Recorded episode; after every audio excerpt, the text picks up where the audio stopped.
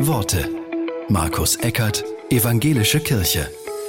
Wann empfinden Sie einen Menschen als schön? Max Rabe erzählt dazu von einer Begegnung im Supermarkt. Eine Freundin hat mich mal angerufen und gesagt, lass uns zu einem Supermarkt fahren, dort ist eine Verkäuferin, die muss ich dir zeigen. Wir sind dorthin und haben beobachtet, wie sie die Kunden bedient.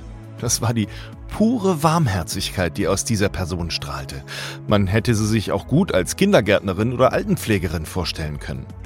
Ich habe selten jemanden gesehen, der so liebevoll Brötchen verkauft hat. In ihrer Ausstrahlung, im Gesicht war sie wunderschön.